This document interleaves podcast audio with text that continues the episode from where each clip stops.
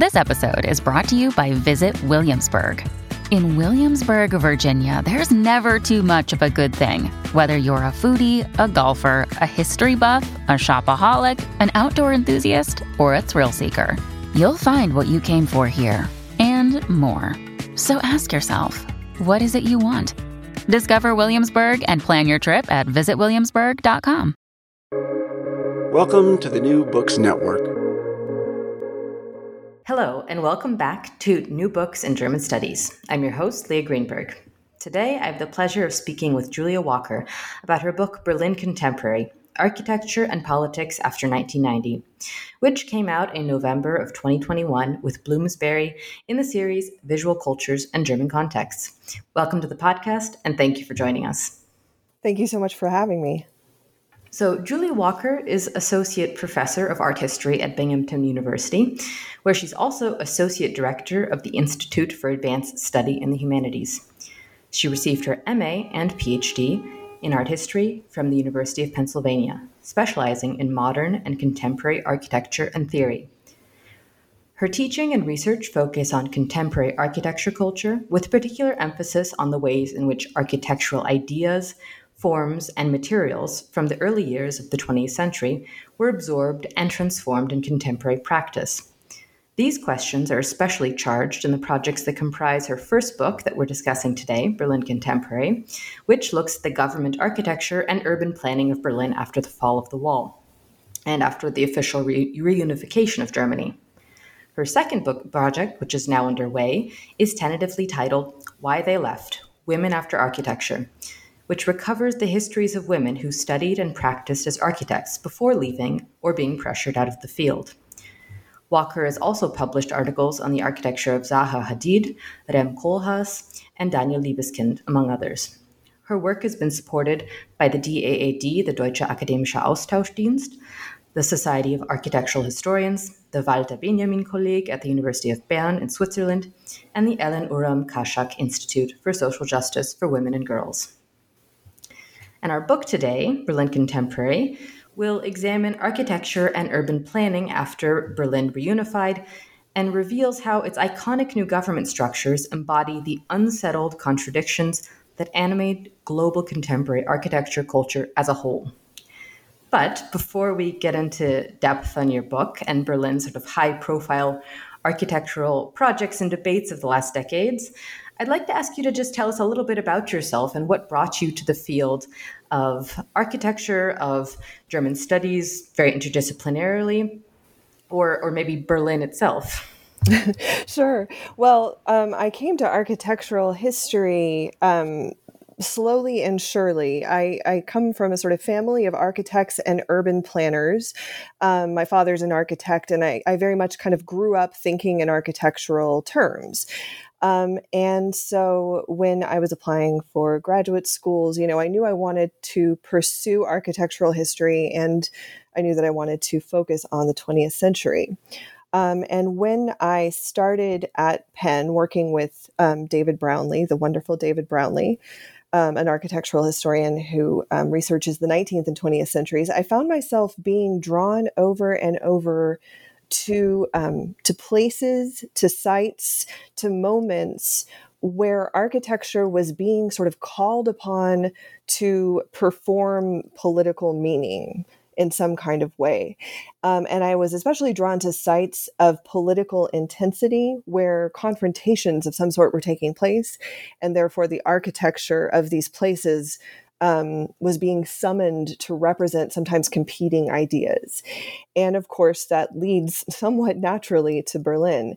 And when I started my dissertation research, not much time had passed. In fact, really little time had passed at all since the completion of some of these projects in Berlin. Um, that were built by the federal and local governments after reunification. And so I was working without a lot of hindsight in some cases and without any hindsight in other cases. You know, some of these projects, like the Humboldt Forum, are only just now being completed. And so, as I was conducting this research, much of which was in sort of government archives in Berlin and throughout Germany, I was struck by the degree of um, sort of neon incandescent anxiety that permeated all of this work. Um, the anxiety that architecture would succeed or fail, that it would send the right message or the wrong message politically, that it would perform the right international negotiations or the wrong ones. And so, as I kind of finished up my dissertation, I felt a little frustrated by the fact that the dissertation itself reflected that anxiety that the you know everything was unresolved everything was sort of tense everything was very fraught um, but I found myself unable to come to what I felt were satisfactory conclusions about what this moment meant in Berlin. And it's interesting that not very many years after the completion of these projects, I feel that the door has been cracked. Like I have a little bit of retrospect on this work now, partly because I think we're in a different historical moment than we were when I started this research. And so it's possible to look even at very contemporary projects historically, I think, um, and to see them as expressions of sort of um, aspira- political aspiration, to see them as expressions of collective sort of longing, um, to see them as the expression of hopes for what um, the newly reunified Germany was going to be within the world. Um, and possible to look at them with just a little bit of hindsight at this point and so that's how that's how it started and i'm very glad that it has continued because i certainly have not gotten tired of um, examining berlin and its architecture. There's much more to be done. Mm-hmm. and this is something you touch on is this notion that berlin is constantly in flux and that berlin is this ever-changing um, space of, of intersection and conflict and and cranes filling the sky. And every time i return to berlin i'm also like what, what when was that high rise there? Um, and and I think you also you just touched on this as well is that Berlin is both a highly specific place with highly specific tensions and and, and circumstances, but it's also enables you it's an entryway for you to talk about larger issues of uh, contending with historical memory and the the sort of critical work done by architecture in a space more globally and global issues of contemporary architecture. Um, I was wondering if you could expand a bit on that and um, yeah, how you married those those those two ideas. Yeah, I think this is a, a kind of a really important point because if if we're talking about contemporary architecture, I think we need to be specific because really contemporary architecture means, you know, everything that's being built today from the gas stations on up, right? Um, and what I'm trying to talk about in this book is is not exactly that. It's contemporary architecture culture, this very specific subset of contemporary architectural projects um, that for many people kind of in the public are are what makes up contemporary architecture. So these are the very, very high profile, iconic buildings, right? The Guggenheim Bilbao is like the signature example of what I mean by contemporary architecture culture. It's the buildings that seek to stand out, to make a statement, you know, whether it's a statement about culture, a statement about politics.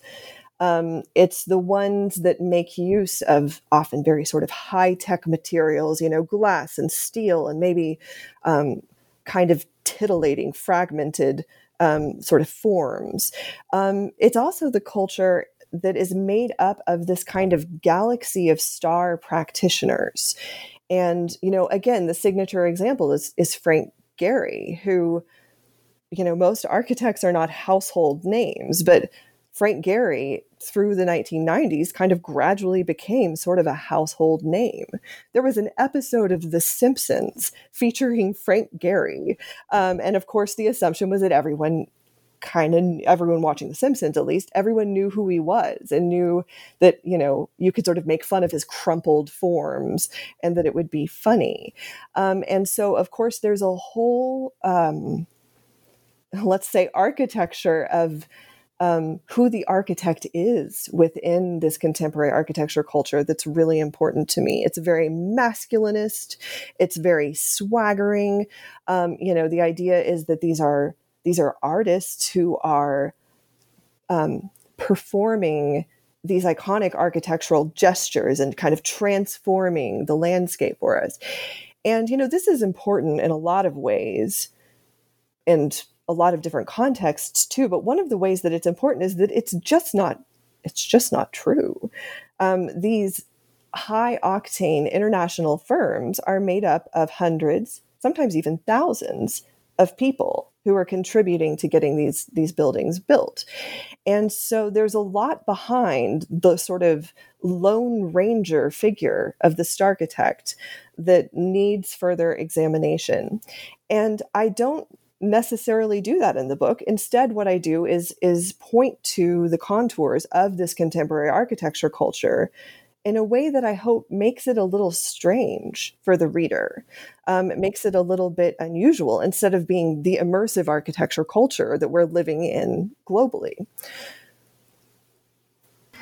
That is fascinating as well to think about all of the labor that is involved in not only designing these buildings that do get made, but also those that don't get made. You talk about these competitions for building, for example, for example, the uh, federal buildings, the Spreebogen on the, the uh, Spree River. And of course, many of these architecture firms around the world are rejected, um, but have fully thought out plans for for these for these uh, architectural projects. I want to return to the Starchitect though, because you begin the book um, with Sir Norman Foster uh, as another example of one, and the celebration of his Pritzker Architecture Prize. So, how do you think that this example of his work on the Reichstag building served as an important starting point, entry point for looking at the hopes and contradictions embedded in the process of rebuilding Berlin after the wall? So, this is the um, the 1999 um, award ceremony of the Pritzker Architecture Prize, which is then and today um, considered the most important architecture prize awarded internationally. And it's only been in um, operation since 1979. It's really a pretty new thing. Um, but it has the reputation still of being a sort of architectural kingmaker. Like to win a Pritzker is a really, really big deal. Um, and always before 1999, the ceremony had taken place at some architecturally significant place. The White House, for example, the Getty Center. Um, this was the first time in 1999 that the location of the ceremony was a city, the whole city, and it was Berlin. And I think that this is really, really significant because it points to something else that I think we take for granted. And by we, I mean everyone, the public who cares about international affairs.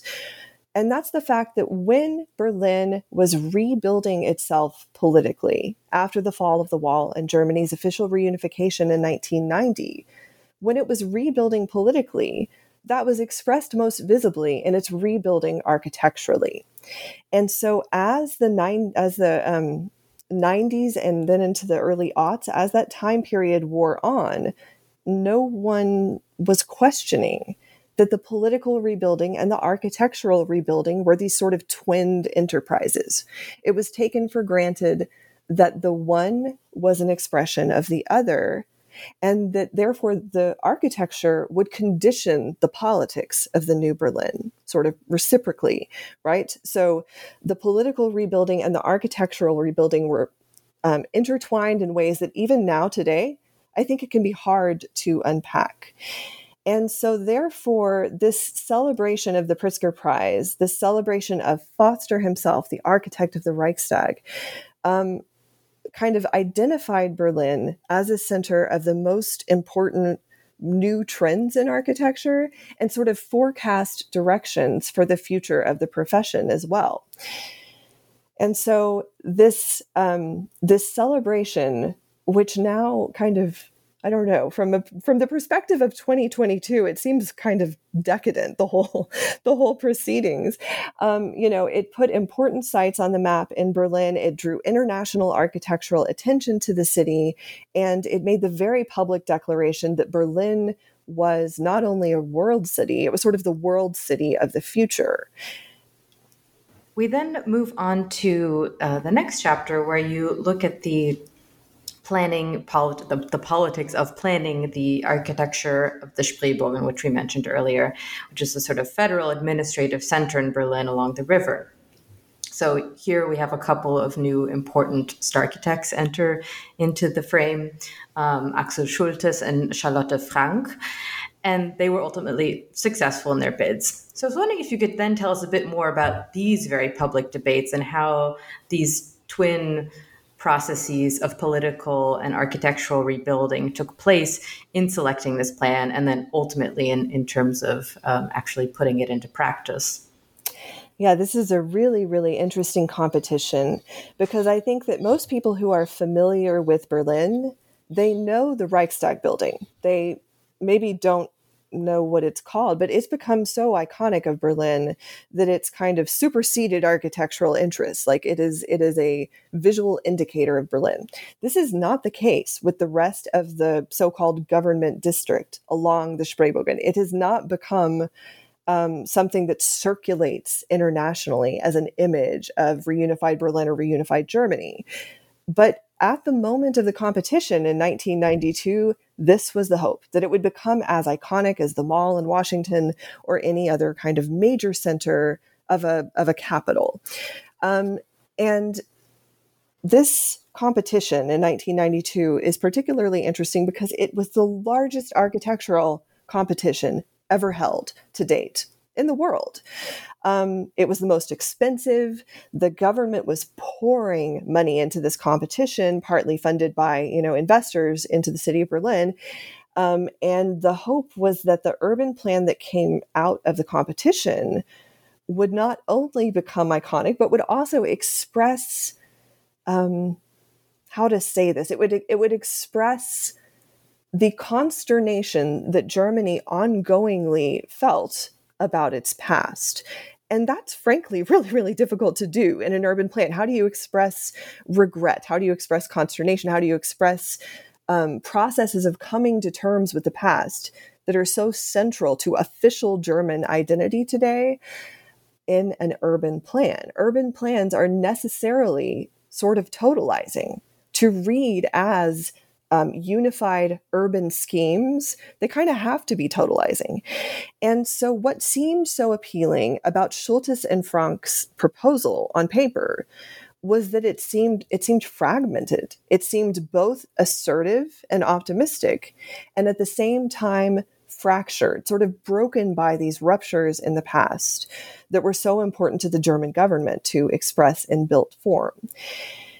And I, you know, I would. Um, it's it's my opinion that that the excitement over this plan was really warranted because on paper it does read as simultaneously monumental and sort of broken. And as the competition process moved forward, and then as the building of that district moved forward, these little erosions started to take place. It was sort of death by a thousand cuts. Um, in the first place, there was a sort of massive wave of um, gov- cuts on government spending that inherently meant that less money was going to go towards these projects. Um, at the same time, doubt started to be expressed over whether it would be possible to um, uh, kind of express doubt and consternation in such a monumental form.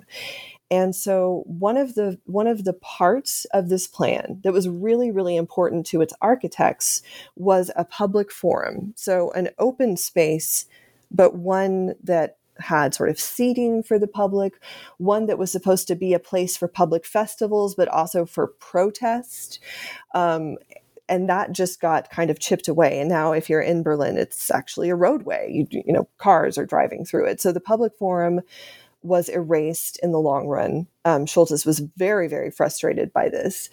And the whole kind of space today remains slightly illegible, not just kind of as a band of buildings, but also just as an urban space. It has an unfinished kind of quality to it that's frustrating to its architects. And this has resulted in the government not really trumpeting it as a success story in the same way that it trumpets the Reichstag by using it, you know, in official, um, you know, websites, literature, whatever. So this was for you know, in in as I describe it in the book, it's a moment where the possibilities of reunification seemed frustrated by the realities of reunification. Indeed. I, I mean, now that you, you point this out, it's finally put into words some of the feelings that one might feel walking around these spaces. It does feel sort of unanchored. Um, so I think that that was a really fascinating sort of walk through the course of this this competition and also some some of its sort of fragmentation um, until its actual completion. Um, I was wondering if you could also perhaps expand on some of Schulte's ideas uh, for what his sort of theoretical aspirations were for this project, his ideas of allegory, for example, rather than the space, these, these buildings as symbols. Yeah, so so Schulte says that what he wanted, and I'll point this out because I think it's important. We are talking about a partnership that is Schultes and Frank, a man and a woman. Schultes is sort of the loquacious spokesperson of the firm. And so I kind of follow the firm's lead. And speaking of Schultes, however, it is always Schultes and Frank.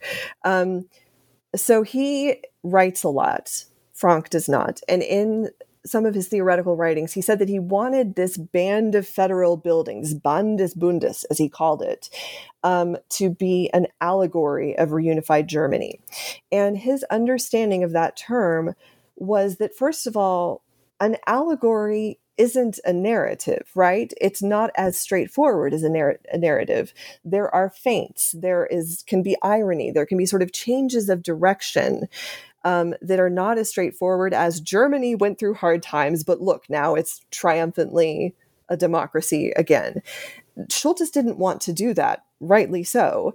And so he said that he was going to present this allegory that that had all of the all of the breakages of the past built into it, all of the areas that remained difficult to understand, all of the parts that were still unknowable. He wanted to kind of build that in to the plan, as well as optimism for the future. And that's interesting because I think that he, in fact, did get the allegory that he wanted. But allegory in this case doesn't sort of add up to anything. It's not one that then becomes legible to the public. It's not one that's able to be read and understood as an allegory of reunification, even if it might functionally be one, it can't be easily interpreted.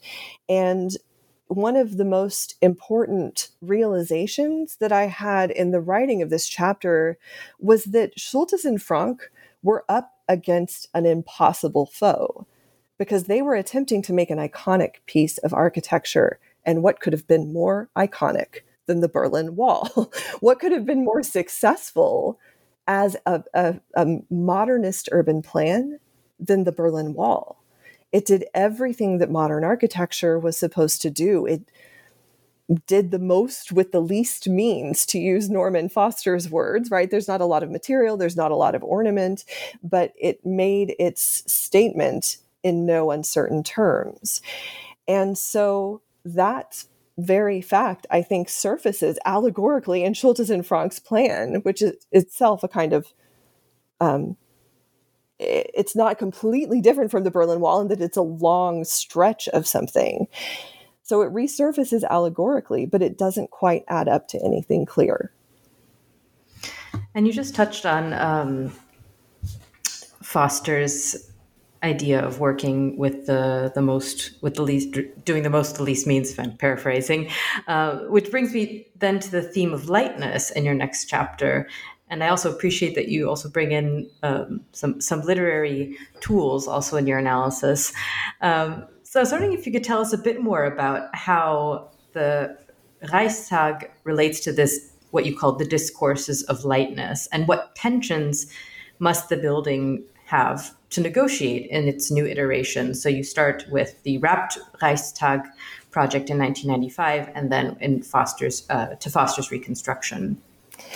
Yeah, and you know, I feel like Berlin is haunted by its ghosts. I'm haunted by my past as an English major, and so I'm very, very sort of attentive to the way that these buildings are are talked about, whether by architectural insiders or outsiders.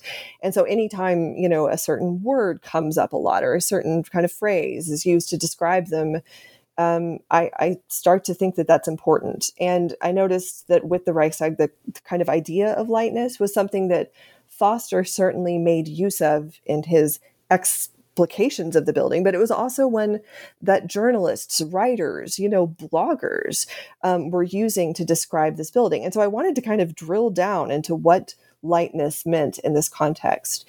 And of course, one of the things that was interesting about working on the Reichstag is that it's this I mean, of high profile contemporary architects and architecture, you know, it's it's way up there. This is not a building I had to dig deep to find information about.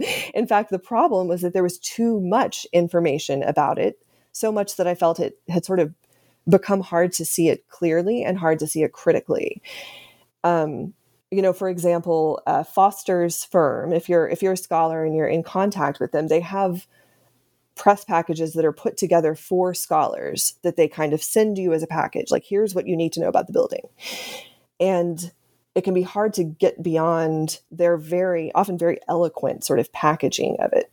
So in order to look at it clearly i decided to kind of look look to the side of it or look at different moments in its history including christo and jeanne-claude's wrapping of the building in 1999 um, but also including the original proposal for the building that won Norman Foster the competition in 1992, which was very much not what was built. Um, and then finally, kind of concluding with one very important aspect of the renovation, which is the preservation of um, graffiti that was left by Soviet soldiers during the Battle of Berlin in 1945 throughout the building. And so, in looking at these sort of three different um, iterations of the building, I saw that this theme of lightness permeated all three.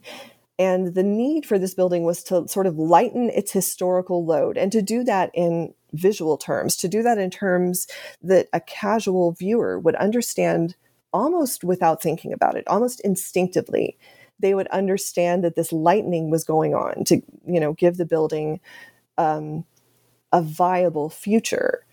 But at the same time lightness can't mean glibness or flipness. And this is where i think foster really shines as an architect um, dealing with adaptive reuse dealing with existing historical buildings. He is very good at finding ways to articulate the pendant weights of history that's necessary for that lightness to make sense.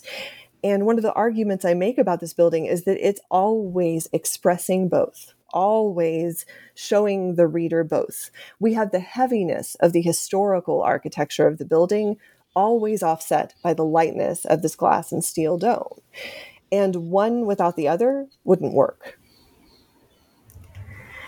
And I presume that the original plan for the Reichstag's reconstruction was not part of the press packet that you were given, which brings me sort of to my next question is sort of what did you what was the process for digging a bit further whether it was at Foster's firm, whether what it was looking at Schultes and Frank's uh, designs or any of the other examples that you discuss or the the unsuccessful design plans that you investigated for your project it involved i mean uh, again involved a lot of sort of government research where i also found that there was sort of press ready information about the projects. As these competitions unfolded in the 1990s of course the media the media was a key part of the process of these competitions the international media i should say. And so the um, the proceedings of all these of these competitions were published and they were very kind of highly publicized. The public's opinions, especially Berliners and Germans' opinions, were kind of sought about them. And so there was a lot of kind of gathering of material that happened, particularly at the dissertation stage in archives in Berlin. Once I had that material, though, I realized that uh, essentially it wasn't going to interpret itself that it all of it needed to be read and in a lot of cases what i found i had to do was r- sort of read between the lines so not to take something like this this striving for lightness at face value but really to drill down into both the semantic and historic meanings of that term in architecture. You know, not to take, um, in other cases, the kind of standoff between tradition and modernity at face value, but to see what was behind that debate in the first place. And so, a lot of what I tried to do throughout the book was to s- step back and read almost as though these were all kind of alien concepts to me, um, step back and, and read them really, really critically. And one of the highly debated structures that you, you look at, you explore in the third chapter, which is the German chancellery, specifically in this sort of governing district um, near the near the river. What were the particular controversies that were surrounding this building? And you talk about again. I appreciate the the incorporation of, of the literary perspective, this preoccupation with ruins, um, which also connects to the idea of allegory. So, how did this preoccupation with ruins influence the culture of rebuilding in Berlin, um, and how the rebuilding of Berlin sought to deal with both the past and envisioning itself in the future as a future ruin? Mm-hmm. I, I think that for me, this is still the most sort of anxiety fraught section of the book and sort of section of Berlin's rebuilding, um, having to do with the construction of the chancellery, um, which is the largest government seat in the world. Um, much, much larger than the White House, um, much, much larger than the Elysee Palace or sort of comparable structures. And it also seemed a kind of impossible task because, on the one hand, it seemed clear as the government decided to reoccupy Berlin as the capital of Germany, it seemed clear that assertiveness was necessary, that it architecture and planning could not simply rely on the sort of pastoral modernism that had characterized um, Bonn, you know, this kind of um, temporary capital, always intended to be temporary, at least by West Germany. So something more assertive was called for that acknowledged Germany's role in world affairs, especially as a sort of economic powerhouse. And so the competition for the chancellery was different from the other two that I've discussed here, both the Spreebogen competition and the Reichstag competition, because it was already sort of cynical. Exhaustion kind of set in very, very quickly after the initial euphoria and excitement of reunification. So, already by the time of the Chancellery competition, competition which was held in 1994, it seemed as though things weren't going well. Um, investors were backing out. The government was having to make this wave of cuts towards these projects. Um, already, it seemed like international kind of reception for the government's plans was very kind of divided. And it seemed clear on the one hand that this thing needed to be, in some sense, monumental, but it also needed to be deferential, or at least it needed to be self aware it needed to express its awareness of Germany's complicated past. So, once again, this is saddling architecture with enormous, enormous historical weight. How, how exactly does a building do that? And the once again, the competition debates were really, really interesting because one of the things that I think characterizes contemporary architecture culture, and I return to this over and over again in the book, one of the things that I think can, characterizes contemporary architecture culture is a tendency to think in binaries. So something is either traditional or it's modern, it's either classical or it's modern. Um, it's hard to be both. And particularly this latter one, the kind of um, binary of classicism and modernism, was really, really powerful in the competition debates. And of course, the problem was that, well, this building couldn't be classicizing in any way because forever classicism was tainted by Hitler's um, appropriation of it as an architectural idiom. And of course, his most well known architect, Albert Speer's use of it throughout um, Berlin and the plans to make it the um, capital of the of the world, essentially, in the Third Reich. Um, so classicism was off limits and therefore, monumentality as a concept was sort of much debated because of its close linkages to the classical past. And over and over, both in the chancellery competition and in other ones, there's this ambivalence expressed by politicians, by architects, by the public towards the architecture of the past. So it was understood that at the one time uh, on the one hand, this building needed to gesture to the past. It needed to root itself in sort of the best of Germany's architectural heritage. But it needed to do that while also turning its back on the worst of Germany's architectural heritage. And the thing is, both of those heritages are classical. the classicism of Hitler and Speer is off limits. The classicism of Carl Friedrich Schinkel, of um, of these sort of uh, wonderful architects, romantic architects of the 19th century, that was the real lineage. And so there are a lot of kind of tortured debates over like what this column capital means or whether this support is a column or a pier or a pillar or what um, to insert the chancellery into the one heritage and reject the other heritage. And this fraught relationship with history, so it's a tall order that a building would have to negotiate these these these various paths while also having an obligation to do so and looking forward. I believe it was in the fourth chapter. You mentioned um, a prank model that was designed, or that was called Schinkel's Dream, I think.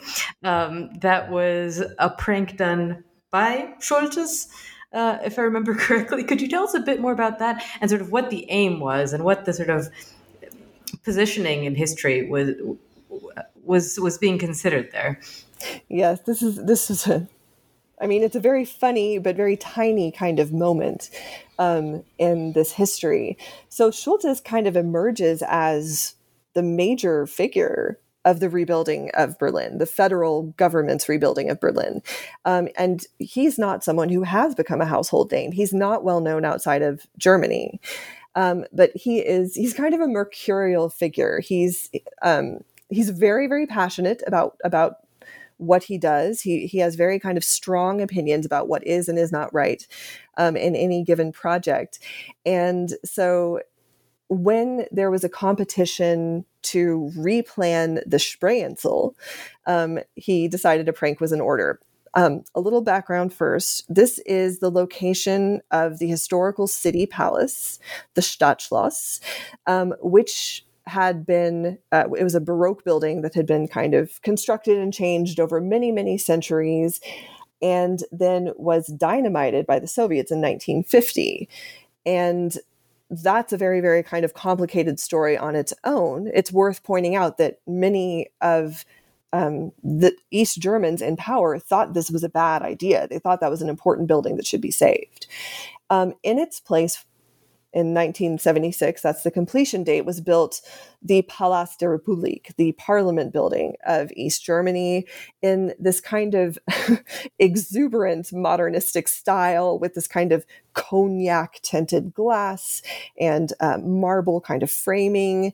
And this was supposed to be not only the kind of parliament building, but also like a palace of the people. And so it had bowling alleys and cafes and discotheques, a post office that was open every day of the week.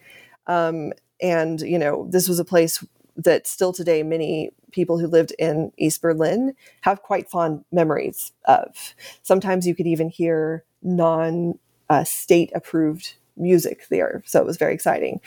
Um, in any case, the replanning of the Spreeinsel involved deciding what to do with this now defunct parliament building, which was kind of lying there closed, filled with asbestos, and very much kind of up for debate.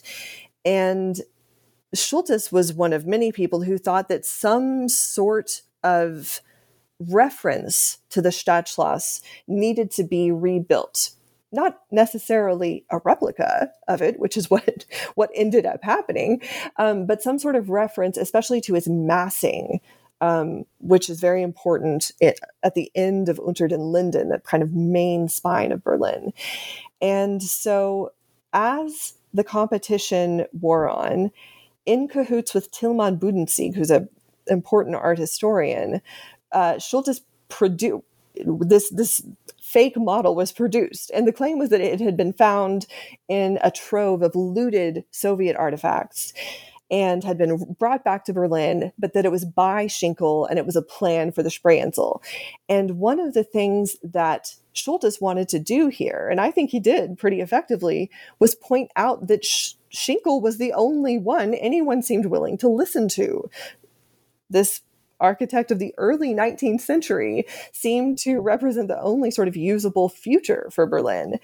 And so Schinkel wanted to, sorry, I'm so sorry, Schultes wanted to point out that history was kind of calling the shots. History, like in quotes, was calling the shots in the rebuilding of the New Berlin instead of, you know, common sense or criticality or anything else.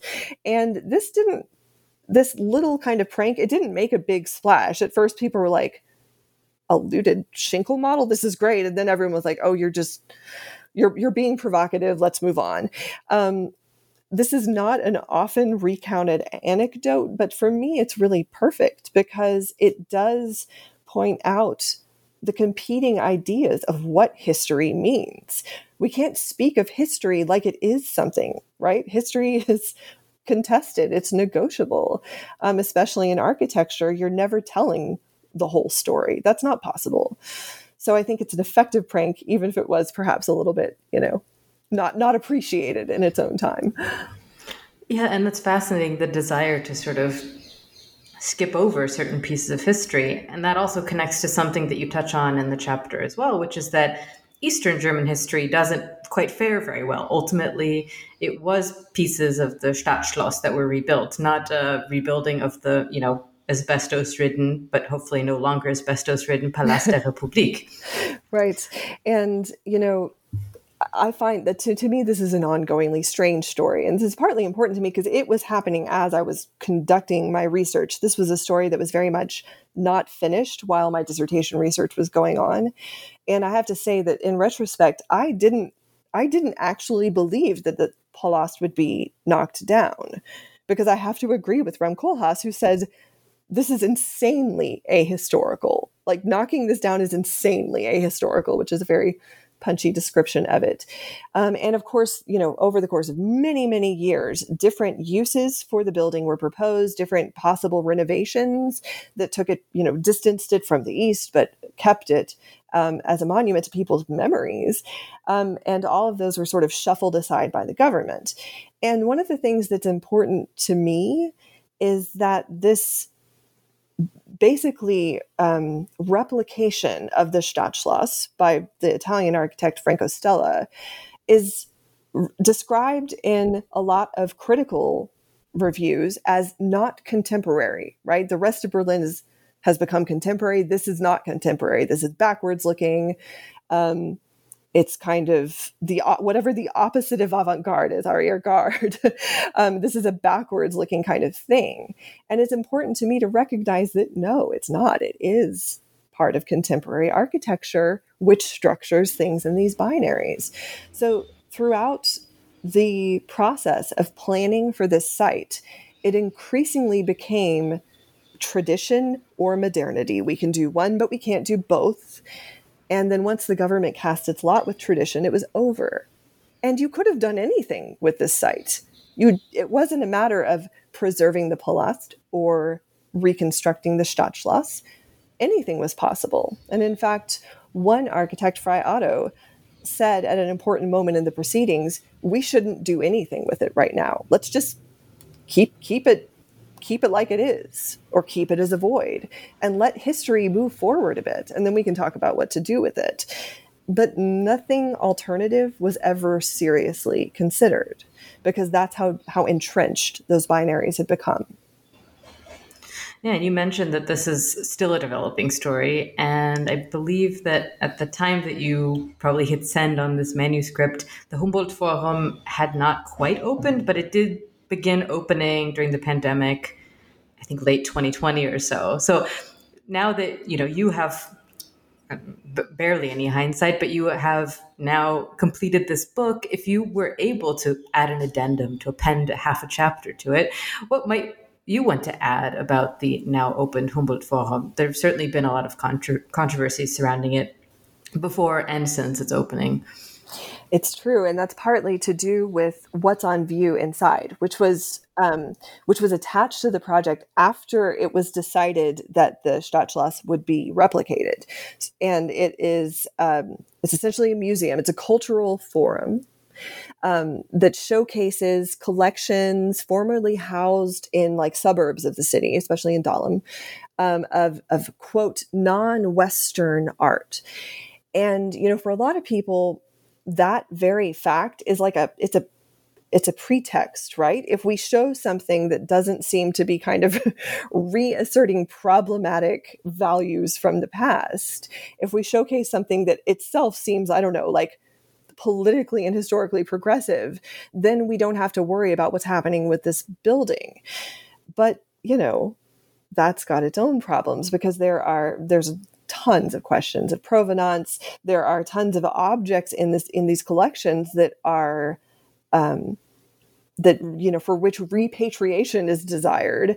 Um, so that itself has not proven the successful pretext that the government hoped. Um, and then the building itself. I, I say this not as a historian, but as just a viewer. The building itself is bizarre. It has this simulated quality. In its built form, it looks like a rendering of itself. And it has not quite succeeded in drawing a sort of broadly affectionate following to its walls. Because of course part of the idea of a cultural forum is that it doesn't just house museums, it's got, you know, places to hang out, it's got places to do school activities, it's got cafes and, you know, roof terraces whatever. And it's not working that way. Berliners generally, I would say, have some suspicion of the building. Tourists, you know, they go on the route, but they're not sure what to think of it either. So it has not been a kind of success in the same way that the Reichstag has been. It does not seem to have um, unified in the significant ways that the Reichstag did.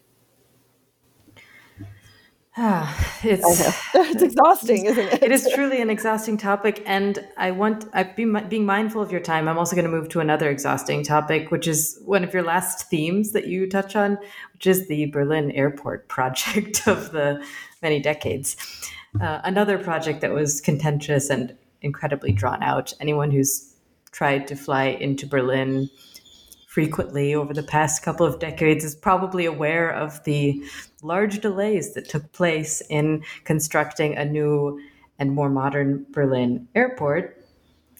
Um, I'm just, it, it's a, an interesting um, topic to end on because it's so, it's, it's something that's very palpable for just the average citizen of, of Berlin and, and perhaps of the world who wants to visit Berlin.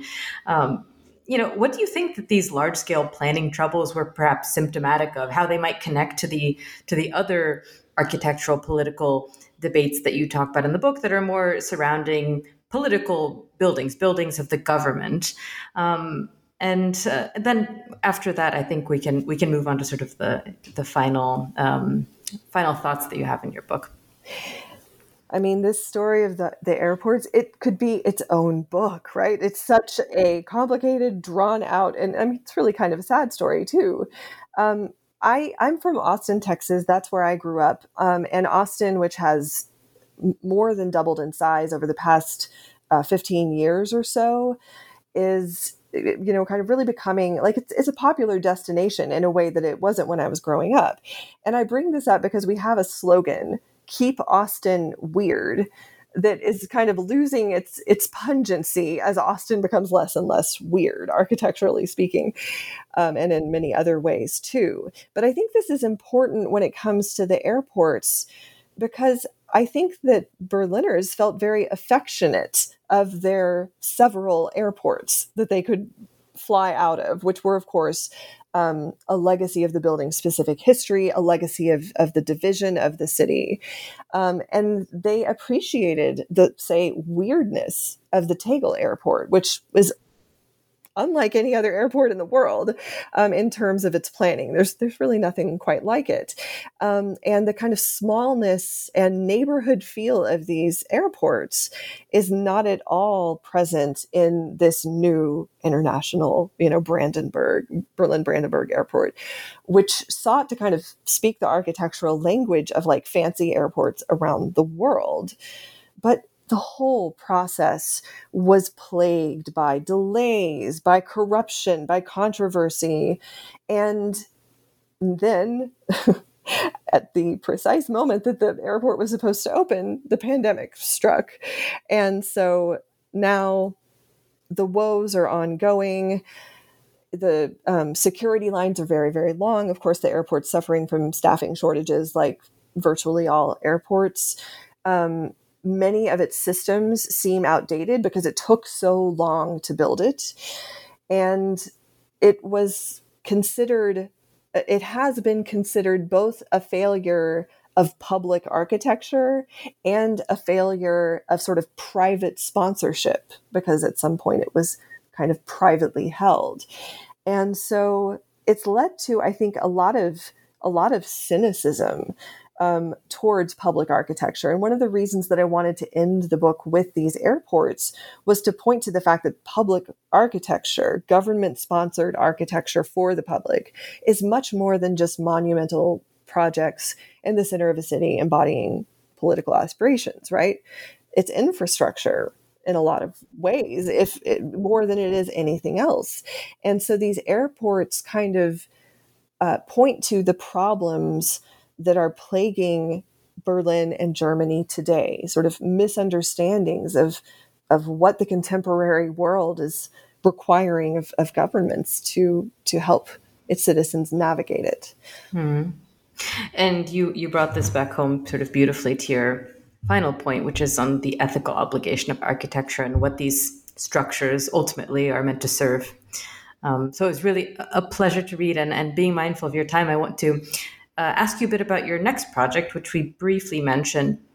And you also briefly mentioned the sort of masculinity of these projects involved in the book.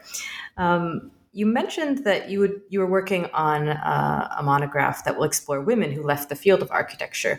Can you tell us a little bit more about that? Yeah, I'll tell you about the, the case study I've been working on. Uh, who is just really, really remarkable. Her name is Brigitte D'Ortschy. Um, she was born in Berlin in 1921. She studied at the Technical University at the moment at which it was more or less a official Nazi party organ. Um, and then she became, after the division of Germany, she became a sort of West German um, bureaucratic architect. And she was sent eventually on a study tour to the United States um, to learn about democratic city planning principles, along with 10 other um, young architects from West Germany. And while she was there, you know, she was kind of wined and dined and taken to meet all the most important architects in the United States, many of whom, in fact, were German immigrants. But what seems to have made the biggest impression on her was a meeting with Frank Lloyd Wright. And in short, she has this meeting with Wright. She goes back to Germany, continues her work um, in Munich as a, as a city planner, has a crisis, writes to Wright, asks for his help. He tells her to come to Taliesin West, his fellowship in Arizona, to come work with him and study with him. She does that. And then a few years later, she moves to Japan and becomes the first Zen master from Germany. And I cannot tell you how remarkable this person is. Um, this has been such an exciting project to do because, first of all, she is virtually unknown in architectural history. Um, I, I, discovered her in an article by one of my colleagues, Greg Castillo, about the study tour, and then started kind of digging for information about her in an architectural context. There really isn't any, but she's well known in the history of Zen because she was sort of a east west bridging figure um, who who did a lot for the reputation of Zen abroad with all the complicated baggage that that requires. And I've it's it's just been such a wonderful thing to research her. Um, I'm very excited about figuring out how best her story will be told. And I have to say that while I originally intended for her to be one of a number of women that I look at in a in this book project, I'm starting to reconsider that. And this is partly because she is on her own terms such a fascinating figure that tells us a lot about architectural history. It's partly because I am sensitive to the siloing of architectural history about women. And I don't know what to do with that yet, but I, I don't I don't know that I want to cast her as a woman architect. That's a complicated thing to do. And so th- these are things that are kind of on my mind right now as I find out more about her and sort of pursue all the avenues that I can to get information about her. Hmm. Sort of the beauty and the challenges of taking on a new project is that it's constantly shifting shape, but I'm looking forward to seeing what it becomes. Thank you so very, very much for joining me today. I appreciate the opportunity to read and to learn more about your book and your research process and about your future work. Thank you so much for having me.